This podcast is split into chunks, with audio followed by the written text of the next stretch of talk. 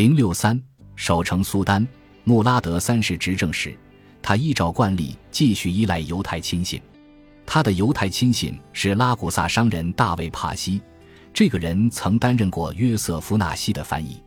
帕西在十六世纪八十年代中期就已进入宫廷，他在财政事务上提供建议，也参与国内及外交事务的政策制定。但是后一项职责使他走向毁灭，他变成五次担任大维齐尔的伟大的西南帕夏的眼中钉。因为对谁是奥斯曼帝国的敌人一事，两人意见相左。伟大的西南虽对帕西进行了猛烈的人身攻击。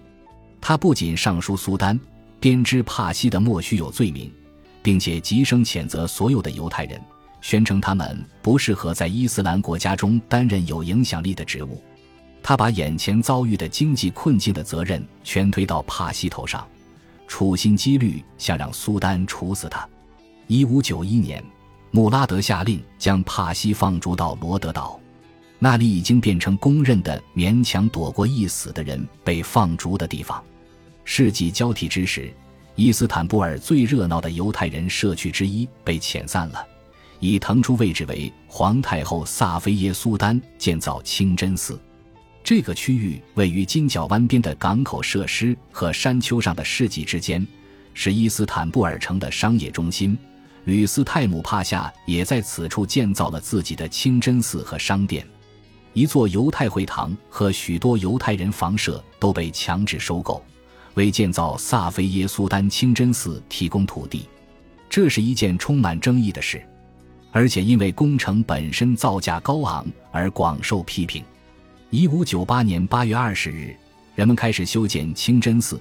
如果当时工程能够继续下去，这将是伊斯坦布尔城墙内第一座为皇太后建造的清真寺，但是因为穆拉德三世在一六零三年过世，接着萨菲耶苏丹于一六零五年逝世，人们停止了施工。在这些年里，帝国的东正教臣民同样也受到打压。一五八七年，他们失去了伊斯坦布尔的帕马卡里斯托斯教堂，那是奥斯曼征服之后普什木首的座堂。为了庆祝奥斯曼在高加索大胜伊朗，教堂改为胜利清真寺。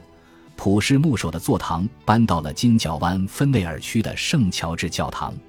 有些总督也想按照这个模式将教堂转变成清真寺，不过被禁止了。伟大的西南帕夏建立了许多为穆斯林社群利益服务的机构。他在1590至1591年之间，即伊斯兰教历999年。为建立一个慈善基金会提供了所需的物资和金钱，并且将萨洛尼卡的圣乔治圆顶教堂改为清真寺。教堂之前的马赛克镶嵌画在一五九一年还没有被遮盖掉。当时，威尼斯特使洛伦佐·贝尔纳多途经该地时还能看到。在穆拉德三世时，苏丹的图书馆里还保有一百多份希腊语手抄本。游客在伊斯坦布尔也能轻易买到希腊语手抄本，例如在16世纪中期来到这里的费迪南一世的大使奥吉尔吉斯兰德比斯贝克男爵就曾买到过。希腊学者约翰马拉克索斯在家乡纳夫普利奥于1540年被奥斯曼征服后迁居至伊斯坦布尔，在塞利姆二世执政时整理编撰了八个私人图书馆的图书目录。找到五百五十五份希腊语手抄本，虽然无人知晓他们后来流落何方，至少我们清楚知道，奥斯曼对拜占庭传统的兴趣在十六世纪的最后几年走向终结。在君士坦丁堡被征服后，人们仍然能在阿亚索菲亚清真寺中央礼拜大厅看到马赛克镶嵌的圣经人物，但艾哈迈德一世对阿亚索菲亚清真寺进行了大规模整修。其中多处马赛克被他遮盖掉了，取舍的依据是《古兰经》。例如，圆顶上的全能耶稣像描绘的是作为神的耶稣，在伊斯兰的观点中，这是不能被接受的。但是，圣母玛利亚在伊斯兰的教义里是位值得尊敬的人物，所以教堂东端半圆顶上的圣母与圣子就被保留了下来。这个除旧布新的冲动显示。这位新苏丹正在寻找新时代自己最适合扮演的新角色。塞利姆二世，穆拉德三世和穆罕默德三世都未曾在伊斯坦布尔建造过帝国清真寺。塞利姆在埃迪尔内建造了一座清真寺，穆拉德在还是王子总督时在马尼萨建造过一座，穆罕默德则根本没有见过清真寺。这三位苏丹都葬在阿亚索菲亚清真寺周边花园里的陵墓中。艾哈迈德一世或许没有他父亲统领大军的能力。但是他依循战功彪炳先祖的潜力，在伊斯坦布尔建造了一座纪念清真寺。他是18世纪中期以前最后一位在伊斯坦布尔建造清真寺的苏丹。工程于1609年开始。有人反对建造这座清真寺，指责这破坏了传统，因为只有在征战胜利后才能建造帝国清真寺。过去也有人用类似理由反对建造其他清真寺。盖利伯卢的穆斯塔法阿里认为，如此奢侈浪费有违教义。在国内外战争不断的时代，帝国面临严重的财政困难，如此大兴土木必然引发激烈的反对。苏丹艾哈迈德清真寺开始建造的那天是个重要日子——一六零六年与哈布斯堡签署的维也纳条约。让奥斯曼人损失了颜面，与萨法维持续不断的战争让奥斯曼丧失了大片领土。奥斯曼人还没从这些伤痛中缓过来，但是大维齐尔掘井人穆拉德帕夏刚刚成功镇压了杰拉里叛乱。在老派人士眼中，虽然这根本算不上胜利的征服活动，但它是那段时间奥斯曼唯一的军事胜利。建造苏丹艾哈迈德清真寺就是为了庆祝这次胜利。这座庞大的清真寺建成于苏丹艾哈迈德一世去世的一六一七年，因为其内部瓷砖的主色调被人们称为蓝色清真寺。它矗立在竞技场南端的醒目位置上。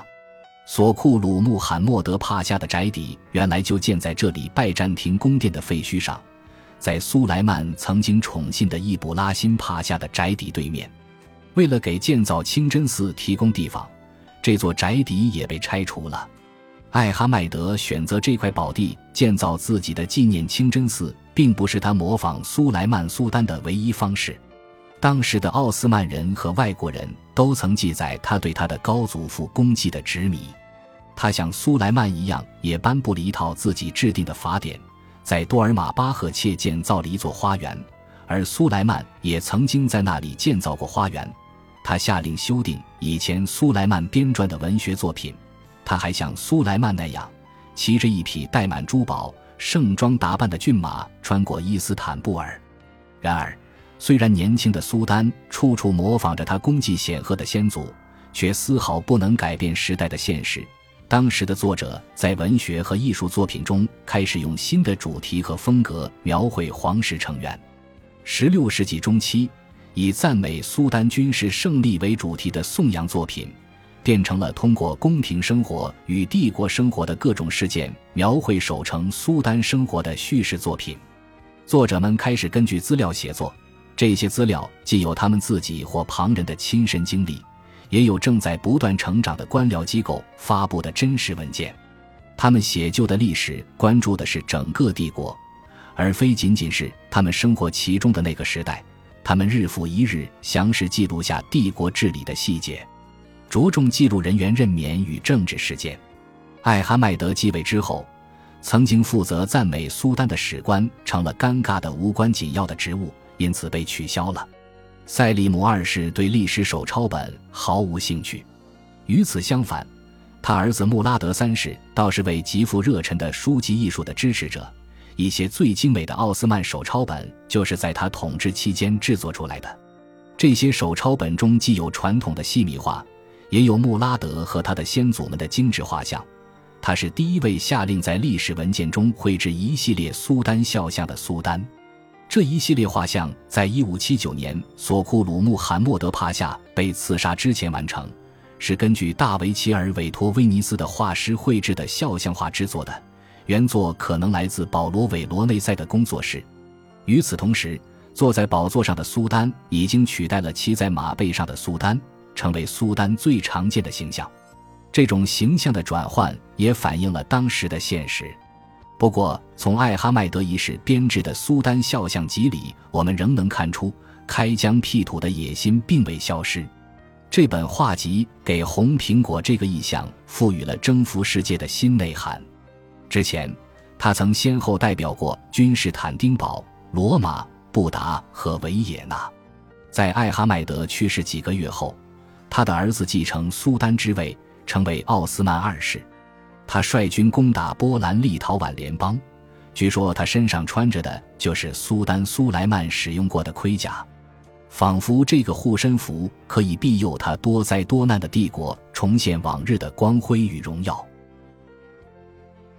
本集播放完毕，感谢您的收听，喜欢请订阅加关注，主页有更多精彩内容。